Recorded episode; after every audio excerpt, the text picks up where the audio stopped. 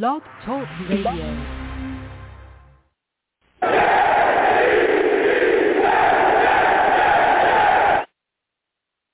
What's going on, folks?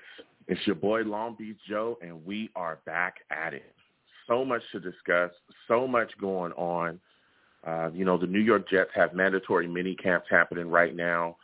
Uh, man, and Jamison Crowder has restructured his contract. There's so much to talk about, so much anticipation surrounding this football team and everything that we've got going. So let's go ahead and get into it. Listen, I'm the man of the people. I'm here for the people. Let me shamelessly promote my Facebook page Everyone go on Facebook, search The Long Beach Joe Show. Like that page. My content's up there. Go ahead and give it a listen. Message me. I'll message you right back. I love going back and forth with folks about this football team. Also, leave me some feedback. I love hearing about what you folks think I do here on The Long Beach Joe Show. So without further ado, folks, let's go ahead and get into the show. I am fired up.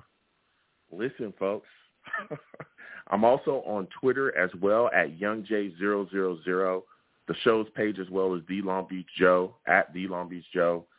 I'm also on iTunes as well, okay? iTunes, The Long Beach Joe Show. Go there. Please subscribe to your boy on iTunes. Please give your boy that five-star rating. You know what I'm saying? Give me some feedback about the show as well. Let me know, uh, you know, how you folks are feeling about it, what's going on. You know, please, please, please subscribe and uh, give me some comments. You know what I'm saying? I love – hearing about hearing feedback and what people think about this show and how much they enjoy it. So, you know, get your boy up on that. But listen, it's time to get into it, folks. This football team is moving and shaking. We got a lot of things going on. Mandatory mini camps are here now, and man, a lot of things have moved. A lot of things have happened. Marcus Maye's in the building. Jamison Crowder was able to restructure his contract. They're talking about all the good things that we're seeing out of uh, Elijah Moore and Zach Wilson and all these guys, man. So we're going to talk about that. But before we get into it, before we get there, as everyone knows, I am a football fan that lives in California. I grew up in California. Everyone knows that. Uh, we have fans from all over the place, man, and I've been embraced uh, by fans from various cities, various states. So I want to bring on tonight a very, very special Jets fan, a guy that is working his tail off constantly you know, doing his thing and grinding. He is the president of Gotham City Crew Claudio Paulo. I want to bring him on. He's going to talk to us about Gotham City and tell us about everything that they're doing over there with this great group. Listen, Claudio, salutes to you, and I want to thank you for coming on tonight. How are you feeling? What's happening, dude? How are you? I'm all right. I'm all right. I'm feeling great, man. And again, it's great nice. to have you on. It's always good to talk to you, my friend. Look, I want to start right off, okay? I want to ask you, what made you become a fan of the New York Jets? Oh man, we're gonna back, and I'm definitely gonna date myself. Before that, I appreciate the time, and appreciate the invite to um, come chat it out with you, and definitely no president title, title, um, just a fan. So we rock out, and then um, I guess how did I become a Jets fan? It's growing up I grew up in a um, my family's from Uruguay, and we were a big soccer household. So I'm first generation here. My dad just soccer's life, um, and baseball, American football, any other sports, basketball really was non-existent in our house. So it was. Mm-hmm. I remember even one year growing up, I played um, little league instead of soccer, and he didn't talk to me. I think it was close to three months because he was so mad I I passed up on soccer for for a season, and then um, that's just how die hard of a, a soccer fan he is. And the entire idea is in the soccer world. If anybody watches ESPN Deportes, which is the um, Spanish ESPN, and they see a lot of the the Euro leagues, the South American leagues, a lot of the club soccer teams they have, the stadiums are always packed. No matter how shitty a team is, it's packed because they're filled with supporter clubs and they're waving banners, flags, um, smoke bombs, uh, really tailgating it up before the game. So I grew up in kind of that environment of just hardcore fandom. And mm-hmm. growing up when they in Hofstra, um, when I was a kid, I lived out on Long Island, and I went to the same church as Kevin Mawae um, Cotchery, James Durst, Kevin Swain, and Pennington. So Mhm. around 1993, they they came in towards the later of the 90s, but around 93, you're at that pinnacle of fandom as a child, and it was either picking the Giants, picking the Jets, and a bunch of the um like practice guys at that time went to the church. So I was like, these guys are cool. I'm going to be a Jets fan. So Yeah. I tell everyone, God wanted me to suffer and learn what love is and and be loyal, and then so because we all know it's been a struggle. All we can do is laugh because there is light Yeah. at the tunnel now. Yeah. and then and when we signed all the, we had the hardcore draft with Pennington, and then signed Mawae, and really getting to Mhm. know them as a kid and kind of from the church environment, just really said I'm going to be a hardcore. And then I really went in at 1997, 96 was when I can remember like really going die hard into it. And then I went to Michigan State for undergrad and my just New York fandom kind of went to a whole nother level because a lot of my friends were from Detroit. So a lot of the um going back and forth with their teams and everybody else from around the country, you're just in a, a mixed um statehood of um fans. So it just became a strong defense throughout college and then I moved to New Orleans after college and it was um back when the Saints were the Aints back in the Mm.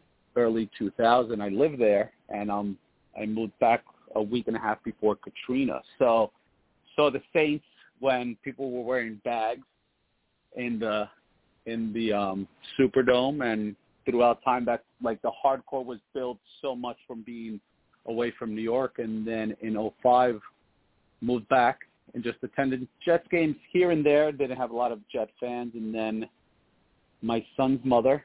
Sorry for the long-winded answer, but it's kind of like it's No, go ahead. Yeah. You about it. You us the truth. And my son's mother, um, we were dating. She's from Pittsburgh, obviously a Steelers fan, and I respect her fandom. She was actually um, the year the Giants won the Super Bowl in Indianapolis that season. She was part of the. NFL called the Fan Ambassadors, and she had actually picked the final two to go to the Super Bowl. So her, I definitely respect her fandom hardcore, and that became even more elevated in the 2000 dating Mhm. her because, you know, Jets fans and Steelers, she'd always say six. I'm like at least one. And then when I the Jets played the Steelers out in Pittsburgh, call up the Jets. I'm like, hey, who's your fan supporter club? You know, soccer teams have it, and they're like, they're talking to me like Mhm. I'm the idiot, and I'm like, you're not an expansion team. What do you mean? And then get to Pittsburgh, pockets of fans like away games, and speaking to them. I'm like, hey, would you have a centralized meetup? And everybody's like, yeah, yeah. So had had season tickets coming here, and it was just my buddy and I had a few, and I would literally look around at tailgates, and I'm tailgating at the trunk of the car with my buddy, and I don't know anyone, and I would just like pop into like different tailgates and just try to blend Mhm. in, and people would be like, "Who are you?" and I'd be like, "Just Yeah. a six pack," and it'd be like, "Okay, this is cool, but you got the eyes of like, who are you?" so when the Jets in 15, um, I was like, you know what? Kind of going to call up the Jets and say, hey, everybody's everybody started asking me for my tickets because we got Marshall, Coach Bowles was the um, was the coach, and we were going to be good, and everybody wanted my tickets, and I'm like, hell no! Finally, exciting to go. We're we're going to the playoffs, and call the Jets. I'm like, hey, how much are ten tickets? And then other people had fa- friends turned into 20, I think, and it turned out to like 60. And I'm like, you know what? Food, we're just going to be fun. And my dad, he came at 17 to this country cleaning toilets and worked his way up to executive chef. So I told him my plan, Mm. and like a typical Latino dad, thief of dreams and joy, and basically was like, what do you got, shit for brains? He's like, what if Well, well, the watch food watch goes... watch. Um, Yours. Yeah. oh, Go sorry, ahead. sorry, Watch Family. Just kinda- Go ahead. I apologize. And that was actually his um saying growing up to us. So Mhm. he would be like, What if the food you run out? How are you gonna prep it? How are you gonna gauge it? So that destroyed that, and I found somebody who tailgate made um worked out a deal with him and kind of did a package, and it Mhm. went really well. And people were like, "Who are you?" And I'm like, "I don't know." And I was like, "Just a fan," and then started thinking of in like Gotham City, New York, Mhm. and Yeah. everybody grows up with their crew, like the B boys in in New York City, and it became Gotham City Crew. And then we did another outing, and like I would sell scarves out of the trunk, like Jay Z and Nas would sell CDs out of their Mhm. trunk and at tailgates, and just kind of forwarded, just going to events, handing out cards, hitting the the pavement, and um one year I did an MTV Cribs version of tailgate, and Oh, it was awesome to meet. Yeah, it was awesome to meet so many people. Then it was it was it was really tiring because every week you're like a different spot, and I'm, and it just came to like, hey, I'd like to have a centralized location, and I connected with Lou and and Richie eventually, and and we came together to expand it. And Nikki, my now wife, um, we actually met back in 2012 at a Jets tailgate. So kind of the Jets connected us and brought us Mhm. together. And she would keep us organized financially and financially healthy, just like, hey, you can't spend on this. Just um, a lot of frivolous spending. She she really cleaned us up there, and then just she really just came aboard, and it became the the four of us to to kind of what it is today. So that's the fandom to then the creation of Gotham City Crew, and it's it's really become a family, and Mhm. just really really exciting to meet so many generations of Jets fans from the tenured ones to the young ones to the young kids that you see them with their parents at games and giving them high fives. So Mhm. it's been a it's been a blessing of a a run and very exciting because we're doing that piece for a cause now and and we're able to we print our own apparel but now just really being able to give back by doing specialized designs that benefit different charities foundations um, families in need. So a lot of support from there and it's gone to an emotional support now because then we we get all fired up and people get angry because Yep. of the status of the team and it it does affect us from self ulcers if they're doing bad and joy when they're doing great. So so that was How- great how- that's like the fandom and Gotham Yeah. City Crew in a nutshell Yeah, I mean, you're you're you're you're sp- your takes are respected because, and again, it's always great to hear everyone's story because there's so many stories from different fans about how they became fans of the Jets, how their fandom started. Some people it's, hey, look, yeah. This is just the way my family was, and they said, hey, you know, I was born, and they said you're wearing green, and that's the end of it. Some people just kind of fell Yeah. into it. Maybe they moved into the area, and then they became Jets fans just because of that. Some people just you know, spun a bottle and then it just landed on the Jets and fate have it. that's what you know, that's what Yeah, happens. or So playing a video great game, to hear you know? everyone's perspective. Absolutely. Yeah, video game it's all kinds of things that really attracted different people to the team. But you brought up a lot about Gotham mm-hmm. City and that was what I wanted to talk to you about as well, all the great things that you folks are doing. How can people get mm-hmm. involved with Gotham City Crew, where can they find your apparel? Where can they find, you know, uh, to get involved with you folks at tailgates and all the great things you do? Because I've been to one of your tailgates, and it's something Yeah. else, man. That you know, I'm just I'm just telling everybody, it's something else. It's a real party over there. Okay, you go there during the before the game. They're they're having a lot of fun out there. So can you tell everyone how they can get involved with your tailgates, your apparel, and just find you folks across everything, all your your social media and everything.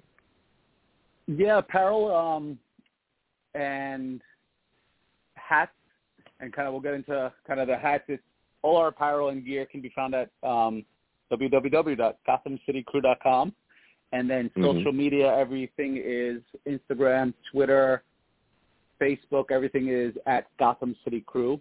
So pretty easy. And then TikTok, same thing. Gotham City Crew. I don't use it too much. My son is the one who typically jumps on the TikTok because it's just so Mhm. many different platforms. You know how it is. And then Yeah, from right.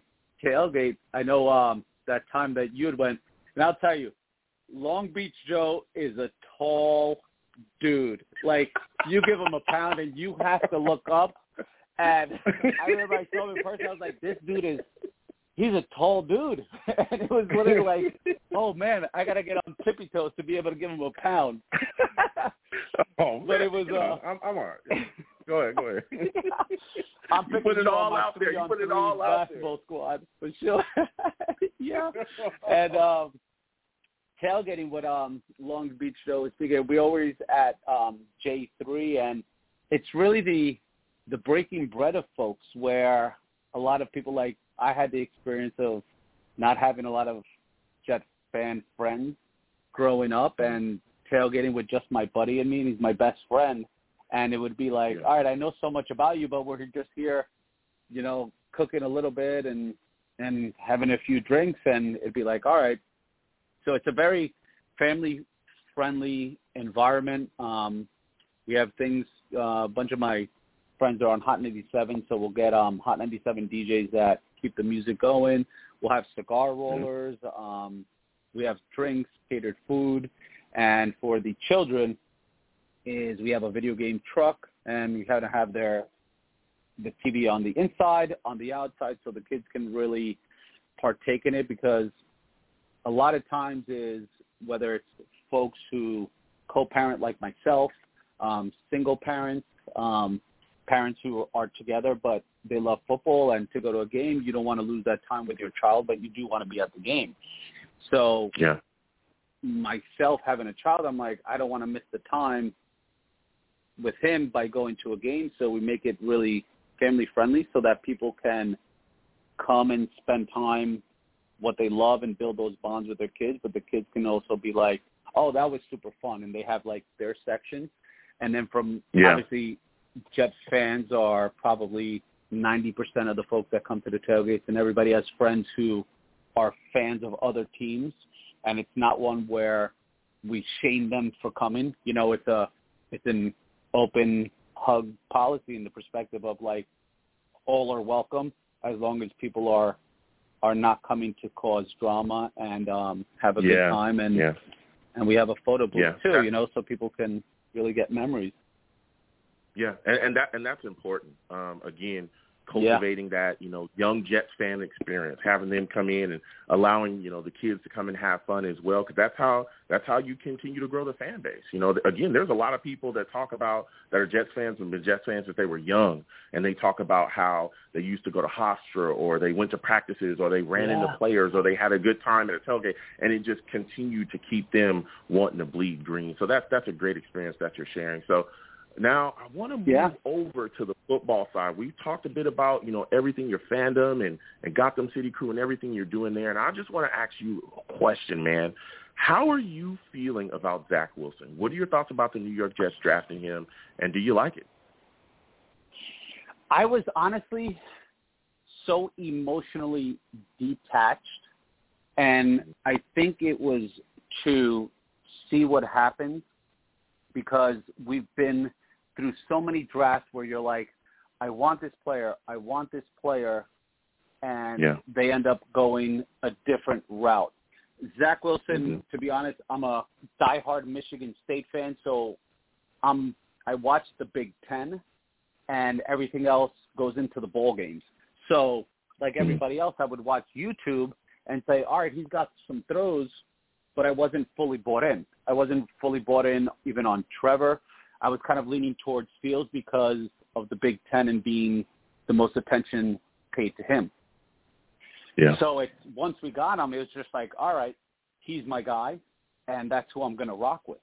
And then Yeah. once we got um Tucker, it was just like awesome, and kind of looked at his tape and kind of what the analysts and a lot of the X's and O's educated fans like yourself. I know um Rob Sabo and a bunch of other folks that are just really die hard into the analytics and just really those a lot of you folks that are XTs just like you guys are like, you know what, these these dudes are the real deal.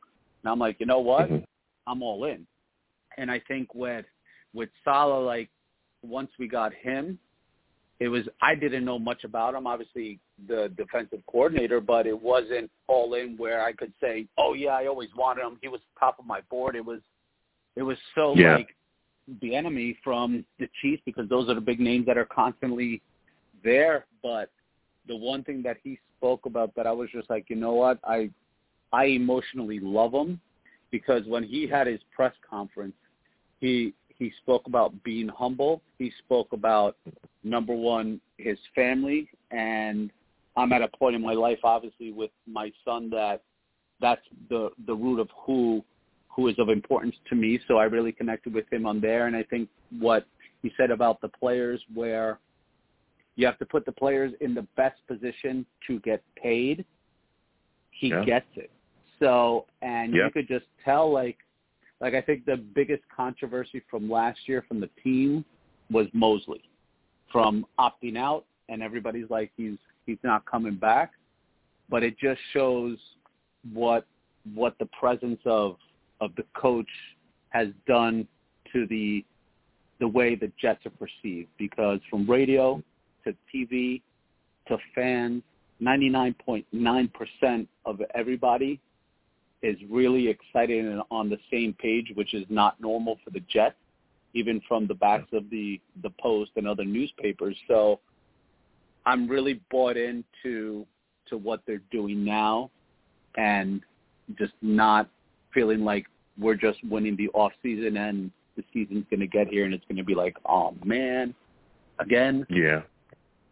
Yeah. Yeah, yeah, and, and and that excitement is all around us. You know, we're hearing it from players. We're hearing it from people outside the organization that are not even, you know, affiliated with the Jets. Other players in the NFL are talking about just all the things that come Yeah. with Salah and how everyone can just can just feel the energy. So we're all excited about that. And like you said, Zach Wilson, we're all excited about him as well and to see what he's going to bring. It's a fresh guy. He's got a big arm, a lot of IQ, so we'll see what happens. But listen, Carlito, before I let you go, man, go ahead and let everyone again know where they can find Gotham City Crew, all of your social media and everything, man. Yeah, social media, um, mainly on Twitter, Instagram, and Facebook is all at GothamCityCrew.com.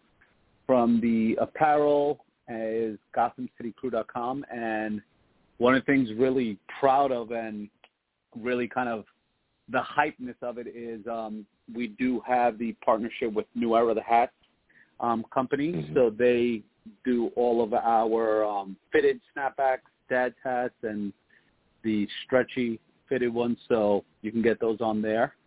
And oh man, I, I'm just smiling thinking about that question where you're like about the team and the people outside and, and players and, and Richard Sherman is the the one that sticks out to me because he doesn't he's not outspoken. Obviously he's outspoken against Rivas. but that's player to player competitiveness, but just the the compliment that Salah got an endorsement from him who he usually doesn't speak out like that. Just really um yeah. it, it's it's changing, and I see us battling for a playoff spot this year, and I think just really um, going to make a huge impact for next year's season. That's that's my thoughts of where we're going to go.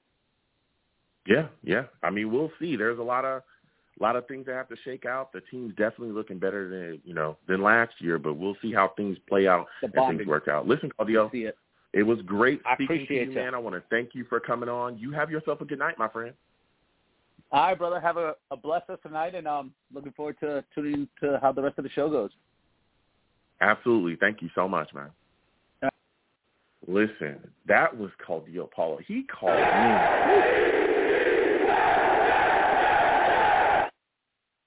Lots of fire. Again, he's working with the uh, Gotham City crew. They do so many great things. Their tailgates are phenomenal. They have so much fun, so many good things going on there, and their apparel, everything. Again, everyone, please get involved any way that you can with the Gotham City crew and all the phenomenal things that they're doing over there. Now, we're going to move on into talk about mandatory mini camp and everything that we have going on. Again, 515-602-9639, 515-602-9639 9639 is the number. Call in. We're talking. The lines are open. We're going to get to everybody. Please just be patient. Uh, you know, listen, mandatory mini camps have started, and there's been a lot going on. Uh, we're going to start right at the top. Jamison Crowder was able to restructure his contract with the New York Jets. Of course, the numbers are, you know, still being, uh, you know, getting ready to put out there, but they haven't been put out there as of yet.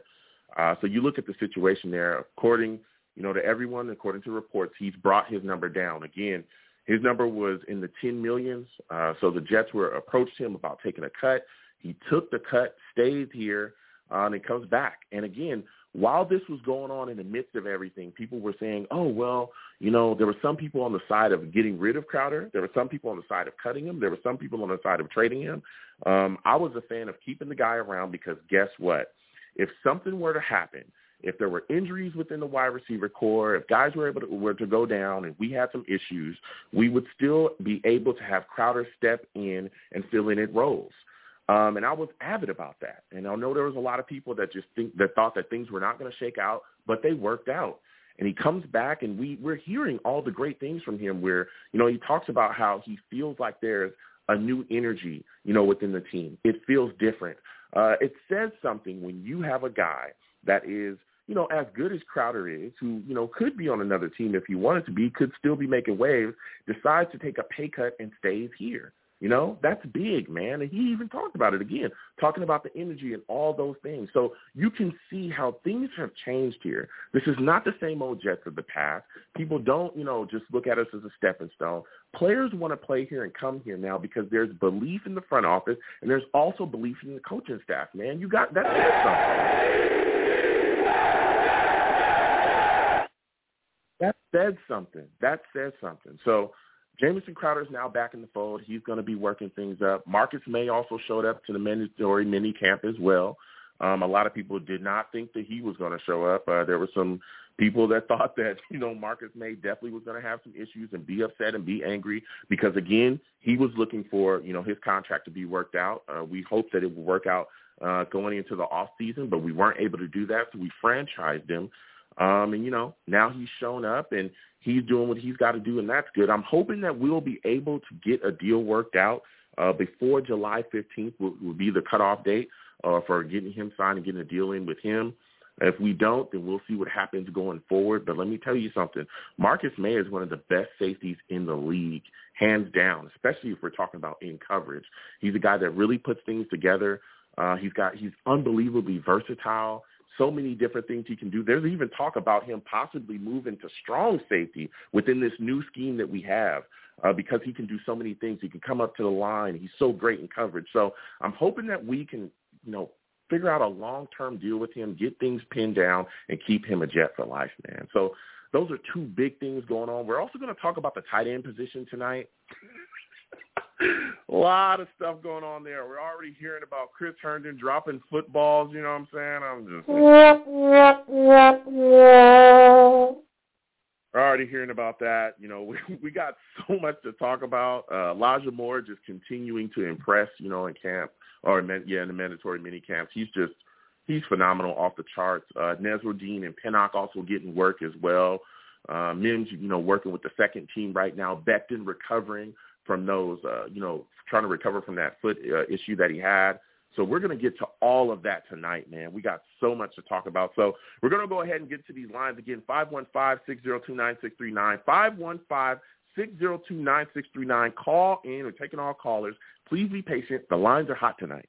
Okay, the lines are hot. You know what I'm saying? Also, salute to everyone that's watching, no matter where you watch me from. Hit up the chat. I call my chat the savages. Why? Because they are savage, man. Straight savage. Straight savage. Listen, they get after everybody, even if they don't like your take. You know what I'm saying? They're going to get after you. They pull no punches. So wherever you're watching me from, please give my streams a thumbs up. Also share the stream no matter where you are or, you know, give me some hearts because I know I uh, stream on multiple platforms. And let me know how you folks feel. So, again, we're about to get to these lines. 515-602-9639. 515-602-9639. Call in. So we are now going to, I think this is my guy Bill on the line. I think this is my guy Bill. Salutes to you for calling in tonight. I want to thank you for calling what's in, my Joe? friend. Listen, what's going on, man? You already know where I'm at with it.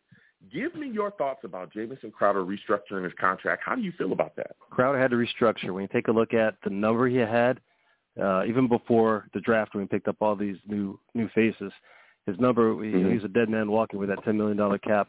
And then you go ahead and uh, look at no, he had eleven and a half million. Think salary was had to cut that down.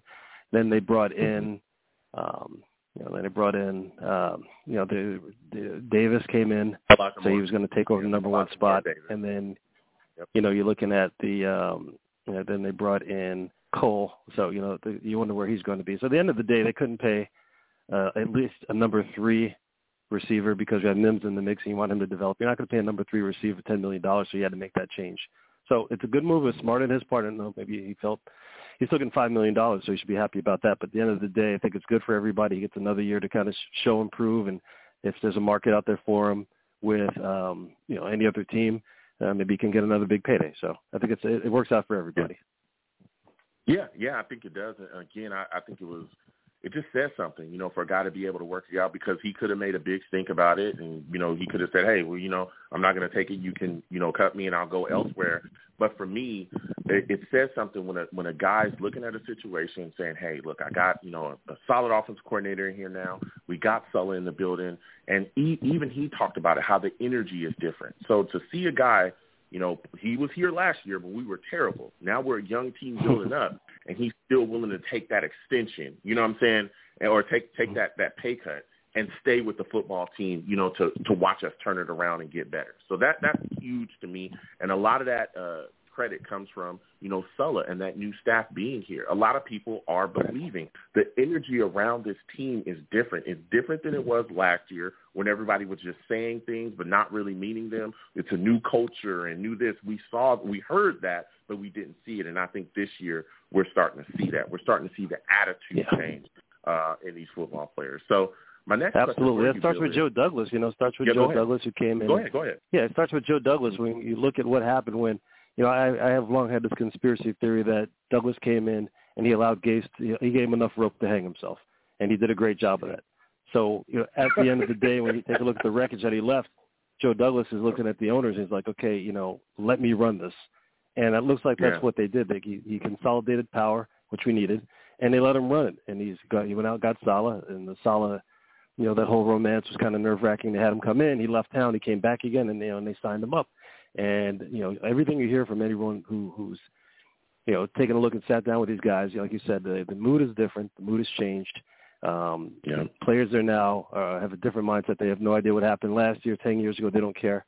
They just want to win now, and they've got a good team there. So I think it all started with uh, just as somehow we should thank Gase for just being such a disaster that they really gave ownership no other choice but to just say, hey, you know, Joe Douglas, you just do what you got to do, and now it's looking pretty good. Yeah, I mean, Gase was a, that that that those two years with him were horrible. They were just so oh man, straight car crashes, bro. Like it was keep you know we couldn't keep our hands on the wheel. Things just got out of control, and it was bad, man. Oh goodness gracious! But I'm glad that that time is behind us, and and we are moving forward. And like you said, it's just a a new feeling surrounded by this team. So now I want to go to the tight end position with you, man and I'm looking at this situation, and you know, you got a lot of names in there. You got, you know, Chris Herndon is a name that everyone's talking about right now. People are still waiting for him to, you know, kind of come about and figure things out. You got Kroft, Griffin's there, Brown, Wesco, Yeboah, so many names there. What are your thoughts about this tight end position? And do you think that Chris Herndon, that is his his uh, his starting spot to lose? Uh, yeah, it's, I don't think uh, I wouldn't. He shouldn't get too comfortable. I mean, there's a lot of talent behind him, a lot of guys who are looking to be in the mix. And again, you know, we take a look at the different uh, guys controlling the levers. I mean, they have new offensive coordinator in there, a new scheme that we're still not 100% sure about, and we want to say it's going to be Shanahan, but you know, we really don't know what that's going to look like with the first year offensive coordinator, what his tweaks are going to be. So if that's the case, yeah. then you know we're going to need some blocking tight ends. So you got Wesco and I like Griffin. A lot of people don't like Griffin. I really like Griffin blocking last year. He did a really good job. When you go back and look at some of the video, uh, he was very, very solid in that capacity. So, I, you know, Wesco or Griffin, you got to be one of those guys, maybe as an H back and blocking back, uh, blocking tight end. And then, you know, you have Herndon. I mean, the guy, I don't know if he had a really great opportunity last year to showcase himself. I thought, you know, when he had flashes at times, the ball didn't come his way a whole lot. Um, and then you have Yeboah, who – everyone's excited about. I mean, they paid him a lot of money as an undrafted free agent. I, you know, in pre-draft, uh, I look at some footage. I mean, I really liked him a lot. I, I didn't really know him because I forgot where he was. He transferred, I think it was Temple, and he transferred either from Temple or somewhere else to um, to Ole Miss. And, yep. and the guy's a stud. So you take a look at that guy, I think he could have a lot of upside. But uh, I don't necessarily think that Herndon um, he's a shoe in. I don't think he's a shoe in to get cut, but I, I think it's all up in the air, and it's just going to depend on you know the reps these guys get. There's a lot of guys out there. A lot of guys going to have spread around those reps. Um, so whomever takes the jump early on is going to have to hold on to that because um, you know you have to rotate these guys back and forth and evaluate. So Herndon, uh, if he puts his good foot forward, which I don't know if he has at this point in training camp, um, it's just starting and all, but you know these guys are going to have a lot of reps to make a name for themselves. But you know we'll watch and see. But I think there's such a deep group of guys and they're pretty diverse that you know the the, the right guys will st- stand up and uh, you know the coaching staff will pick the right guys. So I think basically yeah. we have enough enough yeah. guys to throw at the wall and see what sticks. Yeah, absolutely. I mean, I look at it like this: Chris Herndon to me is not safe. Uh, I know a lot of people pretty much have shoot him into that tight end position, and he's just going to be the starter, and that's said and done. But in my mind, it's like, uh, listen, Kenny Yeboah. Uh, again, I know he's undrafted, but the Jets had a fourth round ranking on him. So to Yeah. me, Yeboah is a guy that can easily come in and take this tight end position, especially when you look at that guy's athletic. He can move, man. He's a guy that can make plays. So if he come in Yeah. and shine, and this is one of the things that I talked about when I talked about some of these young draft, some of these kids that we just drafted, that's a guy that I think could come up and snatch a starting spot, along with some of the corners that we took as well that could come in and snatch starting spots. There's big questions at corner at cornerback here as well. But, you know, I look at Kenny Yeboah. He's a guy that can threaten him for a starting spot. Like you said as well, some of the blocking tight ends, I think Wesco's go- probably going to fill that role. Brown's probably going to fill that role as well. Griffin is a good tight end, too. He made plays. Hell, he was a guy that stepped in and started over Herndon, uh, was able to make plays out there, you know. And, again, he was dealing with Adam Gase and that garbage scheme. So, you know, there's there's there's some some questions. You know, there's some questions there at tight end, and you know, and a lot of people say, hey, you know, Joe, you're always so tough on Chris Herndon, and it's because every year people tell me how Chris Herndon's going to turn things around. Every year, every year people tell me how he's going to be the guy that's going to come in, and, and he never does that. And we're looking, Yeah. we're now, you know, going down yet another deal, yet another year where we just brought in a young quarterback. We need to give this guy as many options as possible to get the ball to. We need to give him every piece, every single set of reliable hands that we can muster. We need to make Right. sure that he has so he succeeds here. You know what I'm saying? So that's Yeah. my thing. And I'm just looking to see Well, how we'll see what happens with, uh. Yeah, with your boy Herndon. I mean, again, like you said, I wasn't a huge guy, uh, Herndon guy coming out of Miami either when he came out. Um, so I gave him a shot with the Jets, and yeah, like you know, I was like, I was not impressed with the guy. We'll see what happens when he gets this pressure. Like you said, he's been around for a while, so he has an advantage over everyone else there being in the system or with the team, and and being a professional. So, you know, it, Yeah. it's, like I said, it's his, his to lose. This is it. So we'll see what happens. At the end of the day, yeah, the guy gets his Yep. walking papers. You know, we're not really going to shed a whole lot of tears, but if he if he rides to the occasion, then you know we can all you know, hopefully see that this guy is, is everything he's he was talked up to be. So, but you mentioned the Yeah. cornerback. So, what do you what do you think about the cornerback situation? Everyone's still talking about we need to get a uh, a veteran in there. Saleh basically said, you know, we, we don't want to take reps away from the young guys. We got a lot of a lot of guys out Mhm. there who uh, we want to see what they have to, to to show improve. What do you think about that? Do you want to get a Richard Sherman in, or what do you think? Ooh, yeah, you know, and, and uh, we'll definitely talk about this right before I let you go. But listen, this cornerback position is there's a lot of question marks, okay? And like you said as well, and I talked about that too. I talked about bringing Sherman in as well. This was way back uh, earlier in the uh, in the off season, and even a little bit after free agency. Um, I know that they've kind of flirted with the idea again. We all know that Richard Sherman has that connection with Saleh. They've worked together in the past, you know, as Niners. Uh, but we've got to do something here. Um, if we're going to just move forward and just have these guys bless Austin, he does not bring a lot of confidence in my mind. He's a big question. Right. I guess he would end up probably being our number one again, right? So that would be big question marks there. We've seen him struggle week in and week out with various wide receivers. Um, you know, we all like Hall, but he's shown flashes. We got to figure out what he is. Is he a number two? Is he a number three? Who knows? Um, but there's some young guys that have come up, like the guys we just brought in. We're talking about Pinnock. He's a guy that we drafted, just drafted. Yeah. They're talking about him working Big with the him. first team. We'll see what we get out of him. Yep. Echols. Uh, people are really high on Echols as well. Um, him coming in. I know Guidry has talked about being a guy that could work the slot. Um, Isaiah Dunn is constantly being talked about some of the plays that he made. We all know, as you know as well, he's a you know he's one of the highest paid undrafted free agent corners ever. You know, so, so there must be Yeah. some type of reason that, that the Jets paid him that much. You know what I mean? Uh, but he's flying Yeah. around out there. He's, you know, they're saying he's going to be able to make plays. So there's a lot of guys, a lot of potential, but there's not a lot of proven anything there, and that's a big question, especially when you're talking about the number one uh, uh, corner position because Bless Austin is just, my goodness, we saw him just get cooked all last year, Bill. Yeah. Yeah, I feel bad for that guy. I mean, he came off out of college, had a lot of injuries, and you know, Maccagnan wanted to give the guy a shot, gave him a shot. He's in the league, so you know, he could, guy can hopefully make some a, a career out of this to some extent. But yeah, I don't know if the guy's ready for this. Um, I'm thinking at this point, like you said, bless. We'll see what happens. Bless, bless. But you know, we might bless him and then send him out the door. And we got, uh, you know, the situation we're looking at a, a veteran I, I, from what I'm hearing from uh, some people just who are talking to me who are a little bit closer connected than I am, I don't I don't know if this whole Richard Sherman thing is going to happen mainly because he's such a big union guy, and Yeah. the team has a lot of young players there, and I'm hearing that this whole mess going on around the league with guys not going to camp.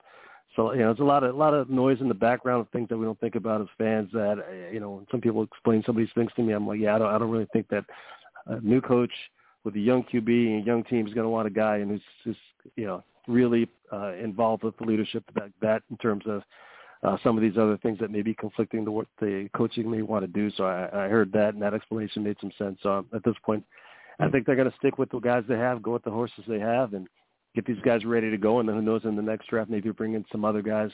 You know, there's some kids that are in the draft right now, depending on where we, we are, and we have the firepower to go up there. I mean, there's the kid out of LSU. I don't want to get ahead of myself for next year's draft, but they, I mean, the kid is a magnificent uh, prospect, and there's the firepower to to go up and get him, especially if we're set in so many other positions. We really need to get that star uh, player. Then you know we have the luxury of being able to kind of trade up if necessary. So I think I really think you know we're going into the season with the guys we have. And to your point, I'm not sure who's going to be one and two. Like you said, we have um, you know a lot of young guys who could maybe fill in in the spots, but it'll be interesting to see. Yeah, You know, yeah, and then also one other thing though, we can't forget the uh, the defensive line is so solid that that's going to put a lot of pressure up front. We should be able to get some actual pressure without Yeah. blitzing. That's going to help on the Yeah, back end that- a lot also. So we'll see with that. Yeah, and, and a lot of people are talking about that as well, Bill. I mean, we'll see how you know uh, Quinnen Williams come back from that injury that he has right now, Mhm. that foot injury. We got to see how that stuff comes, and you know, hopefully Lawson really you know becomes the guy that that we all hoping that we're getting. you know, when we signed him in free agency, you know, all these things. Yeah, but like like people are saying, that pass rush could really generate enough pressure so that it will ease the pressure off of our corners. But we play some teams this year, Bill. You know, that might be able to to hold that pass rush off just long enough, you know, and that's when we're going to get tested. That's when we're going to get tested Yeah. on the back end. So I'm hoping that, you know, our guys will be able to cover it. But listen, Bill, I got to get back to these lines, man. They are cooking. Yep. Salutes to you. I want to thank you for calling in tonight, my friend. You have a good one. You too. Absolutely. Thanks. I have a good one. Listen, Bill called in with a call. Give him a hand, man. Yeah, give him a hand.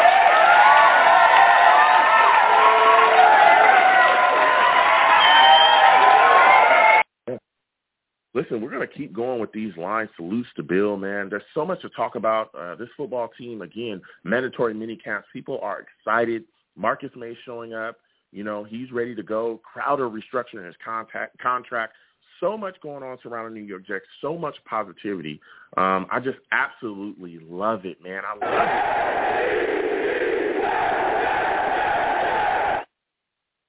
So now we're going to keep going to these lines again, 515-602-9639, 515-602-9639. Call in. We're talking to everybody. So we're going to get back to these lines. Again, I'm going to area code 845-845. I'm coming directly to you. You look like a new caller. Give me your name, where you're from, and give me your thoughts about, you know, Jamison Crowder restructuring his contract. What's good, Long Beach Joe? It's Justin. Long time no talk. What's going on, Justin? Hey, listen, man. Get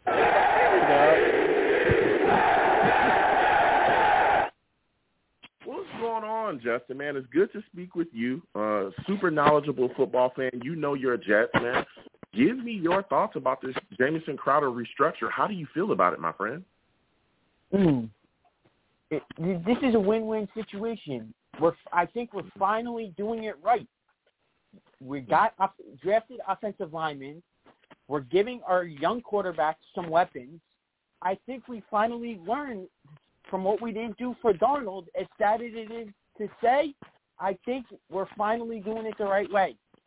We got Yeah. new offensive shiny weapons to keep your young quarterback upright. We got Jamison Crowder as let's just pencil him in for wide receiver three on a pay cut, which is a no-brainer because he had no leverage bringing in Cole and these other guys. We got Corey Davis. Uh, I'm pumped up. So I mean, Crowder taking a pay cut, I love it. It's it's it's a no-brainer. The people that are saying cut him or whatever, trade him, no, because you you never know. Come training camp, these injuries always always come one way or another. It's just part of the game. And last year we saw it. We lacked depth. This year, wide receiver goes from one of our weakness to hopefully one of our strengths. Yeah, yeah, yeah, absolutely. Um, like you said as well, when you look at the situation last year, we did we lacked depth. There was a lot of issues. This season, this offseason, we come in, we get Corey Davis. You know, we brought in Keelan Cole. We were able to draft a Elijah Moore. We got you know Jamison Crowder brought into the building. You know, so there's there's been a lot brought in that could that has definitely strengthened this wide receiver corps and what we're bringing there. And that's why I want to get to you because I haven't talked to you in a little bit. You might want. There's some stuff going on with your phone there, Justin, but you know, there, there's I want to I wanted to talk to you about the situation with your with the um with our corps here and us drafting Elijah Moore. I want you to give me your thoughts about him. Were you surprised that the Jets took him early in that second round, man? Mm, I'm gonna be honest with you. I, I'm I'm getting a little bit. uh I think everyone's getting either people are a little bit too high on Mims or they're either too low on Mims. I'm kind of in the Mm. middle where this guy missed six games last year. He missed all of training camp. I'm basically considering a rookie. Last year was a wash with Gase. So I mean, people are either too high on him or either too low on him. I'm kind of somewhere in the middle where I I just need to see Mims progress during training camp. I like what I'm seeing with Moore. I I think that's good, and it's because it's more of an insurance policy. That's that's what Moore was, and I like what I'm seeing from him. I mean, but I mean, as far as Mims is concerned, I I think people are either too high on Mims or too low. I think we gotta pump our brakes on Mims a little bit because I really consider last year a wash at this point for him. So come training camp, Well, I- maybe I'll expect a little bit more for him, but I mean, the guy wasn't really on the field much last year. Yeah. Well, I think I think most. I mean, outside of the, I think he missed like four games due to that hamstring injury that he had, uh, those issues. But outside of that, I think a lot of that, a lot of the issues that we had last year was based on scheme. We saw him not be Yeah. game planned for, you know, at all within within Adam Gase's scheme, and we saw Adam Gase misutilize a bunch of guys. you know, offense. You know, last Yeah. year we were just crying. Hell, we saw him mishandle. You know, we saw him mishandle Sam Darnold to the point where Sam Darnold had to go to him and say, "Hey, listen, you're running stuff that doesn't work well for my skill set." You know that that's public knowledge. You know what I'm saying? Stuff like that. Yeah. So it's ridiculous. Uh, but the the little bit that we did see from Mims, the excitement, you know, that we that we did have when we watched him play and able to you know get catches was the big catching radius, the ability to make plays even when the coverage was extremely tight.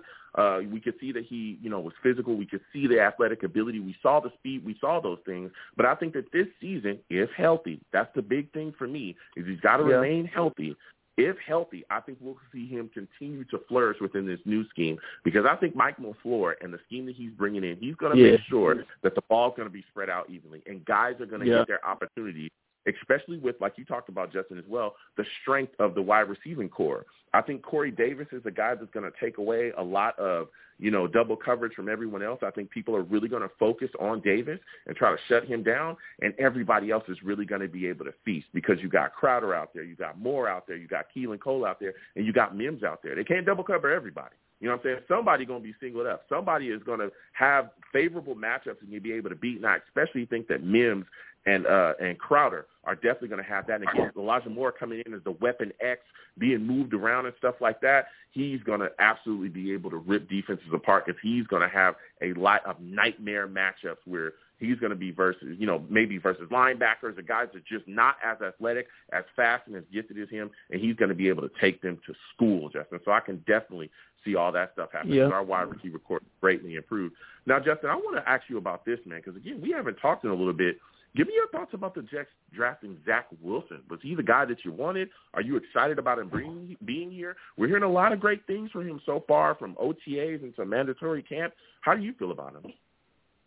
Mm, I mean, I, I mean, yeah, I mean, I mean, I was excited about Darnold, so I just, I, I think Mm. it's different this time around. We, we, we got an offensive lineman in the first round, which I, I, people were complaining that we traded up for this guy.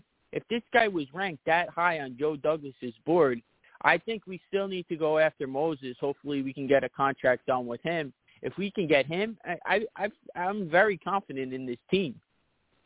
hmm There's no reason why Yeah. this team, bearing any injuries, cannot compete or get at least a playoff spot this year. I really think it's, Yeah. it's going to be a significant jump with, with just getting rid of Adam Gase and adding a few offensive weapons. I think it's going to be a huge leap.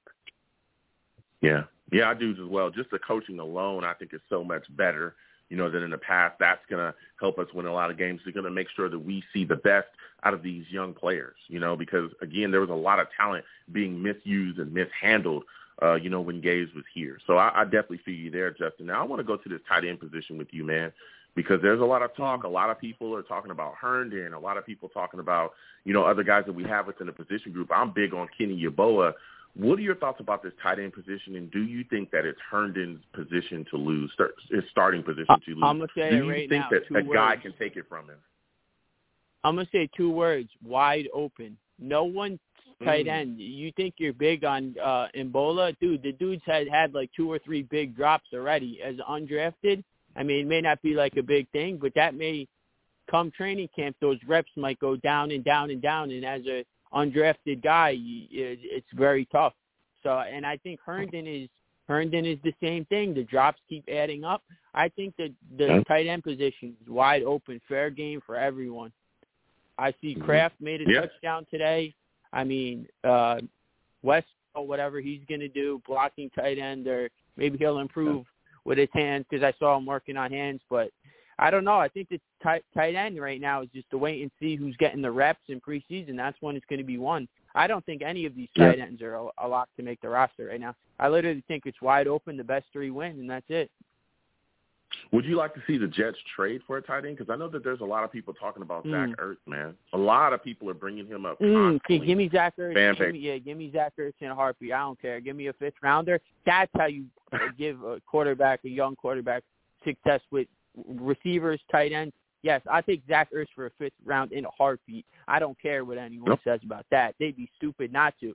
Value your young quarterback. We we did it with the receivers. We seem to be getting it together with the O line. But a tight end in the mix, ooh, now we're talking. Zach Ertz for a fifth round pick, that's a no brainer. I do it in I do it yesterday. That that's not even. I'd be probably even give a fourth rounder for him.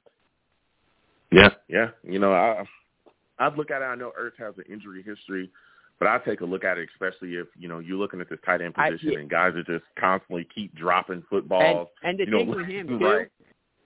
Mhm. and the thing with him too is he he he's gonna want to prove it, and that that's that fits our kind of mold. He's gonna want to prove it. yeah. He's he's getting up there in age. That's the only thing in the injury history. But thi- this guy wants to come back, and this guy I I feel like he's gonna whatever team he goes to, he's gonna want to prove that he can stay on the field healthy and still make an impact. So I, I think that's a no brainer for a fourth or fifth round pick.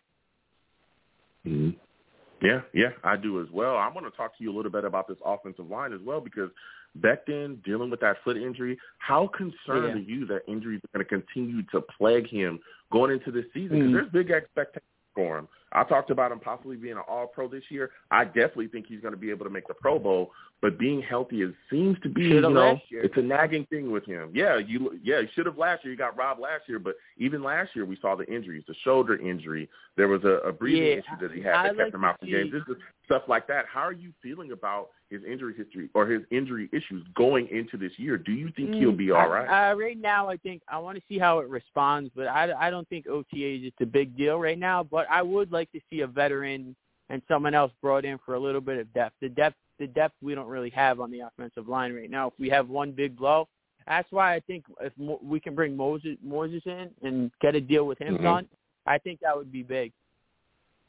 Yeah. When you talk about Morgan Moses, and I, I like that name as well, he's a guy that, again, the Jets have flirted with. They brought him in for workouts, but they haven't been able to really ink down a deal with him. What what kind of deal would you give him if you're the general manager? What is the most that you give Morgan Moses per year to be a Jet, man? Hmm, honestly, really, I I don't know. I probably I got to look at the what's the the market for offensive linemen getting up there. But I mean, he's a veteran. So, I mean, I don't think he Yeah. would come too pro. We got the money, so I don't think that the Yeah. money's really the issue. I think there's if you can work out a reasonable two-year deal or a one-year with incentivized deal, I, and there's no reason why you can't. I don't Mm. think money's an issue now. Now that we got a little bit more with Crowder, I don't think that's going Yeah. to be an issue at all. I mean, it's Yeah, the thing I if he wants that. to be here or he's going to choose us or he's going to go somewhere else. I don't think money's going to be an issue at all. Yeah, I, I, I you know, like you said as well, especially with the little bit that we saved with Crowder, I could see us maybe utilizing that to get a deal done with him and being uh, him being brought in here again. You know, I respect Fant, I respect what he does, but if you can upgrade at that position, then you do it. Uh, because let me tell you something, we also saw last year what happens when your offensive line's not up to snuff like it should be. We saw pressure left and right, and there were Yeah. issues, man. There were big time issues. Now, my final question Yeah. before I let you go, Justin, is this has been a, this has been a phenomenal call from you. Is Marcus Maye reports to mandatory minicamp, man. I know the Jets are Get still looking to try to yeah see a deal done with him.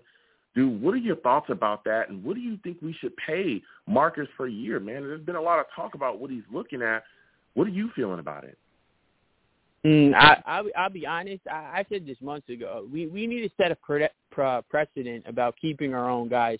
I get it. He doesn't fit Mhm. the system. If you can get a a, a team friendly deal and a deal that works for him, I, I I would get it done. I've been saying it for months. Get it done. We we don't re-sign our own. It sets with a new coach and a GM in the building. That way, someone has stayed, and people people want to stick around because they know they're going to get paid. I think we got to do it do it finally. I, I'm not getting. I mean, I'm not giving him no Justin Simmons numbers, 15 million, Eric Berry, all those type of numbers. But I mean, I think 12 or 13 per year, something like that. That's reasonable. Okay, okay, Maybe Yeah, maybe you know, 11, 11.3, something like that. I mean, maybe four year, 44 million, something. Maybe 25 guarantees, something like that works. But I'm not giving him no 15 million, nothing like that. But 12 or 13 million seems like it's pretty reasonable for what you hope to be a, a all a all pro safety. yeah, yeah. You know, I think that that'd be a solid deal for us. I'm I'm really looking to see how the Jets handle the situation. Again, that deadline, I think it's July 15th. You know, that's coming up. I'm hoping that we can get a deal done with him because, like you said, a And- guy and that, thing- and that that that goes to the wall for you, you got to be able to keep your own, man.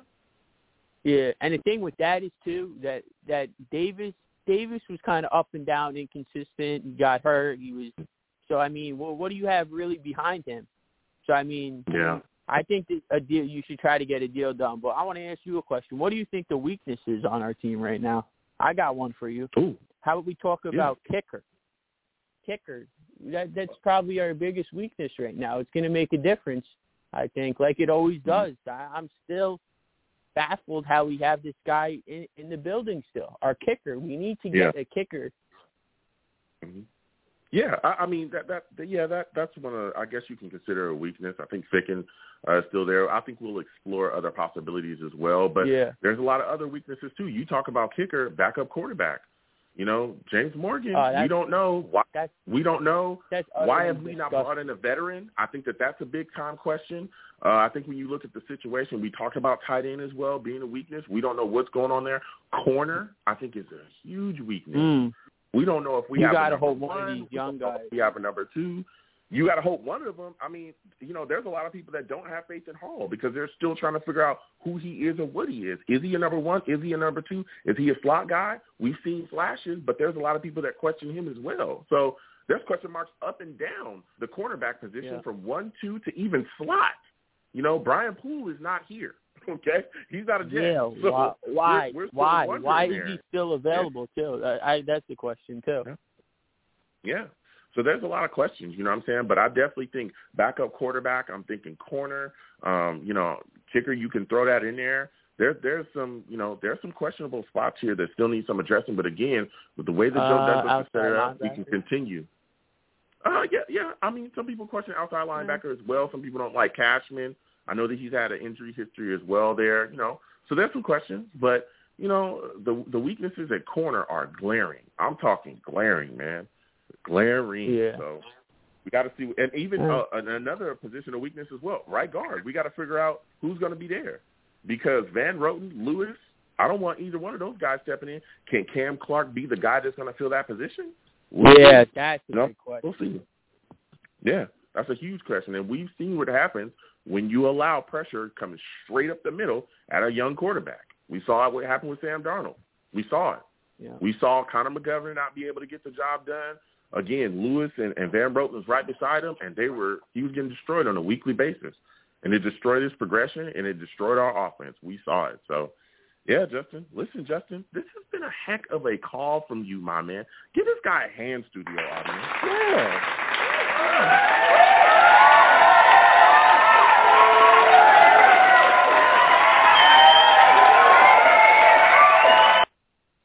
Yeah, we're going to give you a hand, Justin. Listen, Justin, it's been great speaking to you, man. Next time I have a show, I want to hear from you, bro. It's always good to talk yep, football with you. you You're a super knowledgeable Jets fan, man.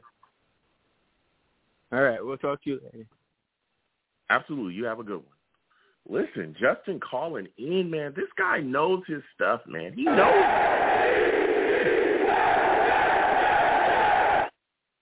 Yeah, man. Oh, that was a phenomenal call so many passionate Jets fans talking about things, man. A lot of people talking about, you know, how they're feeling about this football team. It's just been wonderful night tonight. Had quite a bit of callers. Man, listen, there's so much to figure out. I'm hoping again that the Jets can get a deal done with Marcus Maye. This Crowder restructure really, really uh, impacts us quite a bit because he's coming back, and this wide receiver position that was an issue, you know, last season is now a strength. It's now something that we can look at and really hang our hats on, and that does nothing but bode well for our young quarterback. You know, still trying to figure out this tight end position. You know, we got some guys that we think could be solid blockers in Wesco and Brown, but who's going to be the pass catcher? Is Chris Herndon going to come around? Is it Kenny Yeboah? You know, we'll see. We'll see. So it's a lot, lot to talk about, a lot of discussion that we have. But now I'm going to go ahead and close out the show. It's been a heck of a show, a lot of fun. Listen, I'm the man of the people. I am here for the people. Let me shamelessly promote my Facebook page. Everyone go on Facebook, search The Long Beach Joe Show. Like that page. My content's up there. Go ahead and give it a listen. Message me. I'll message you right back. I love going back and forth with folks about this football team. Also, leave me some feedback. I love hearing about what you folks think I do here on The Long Beach Joe Show.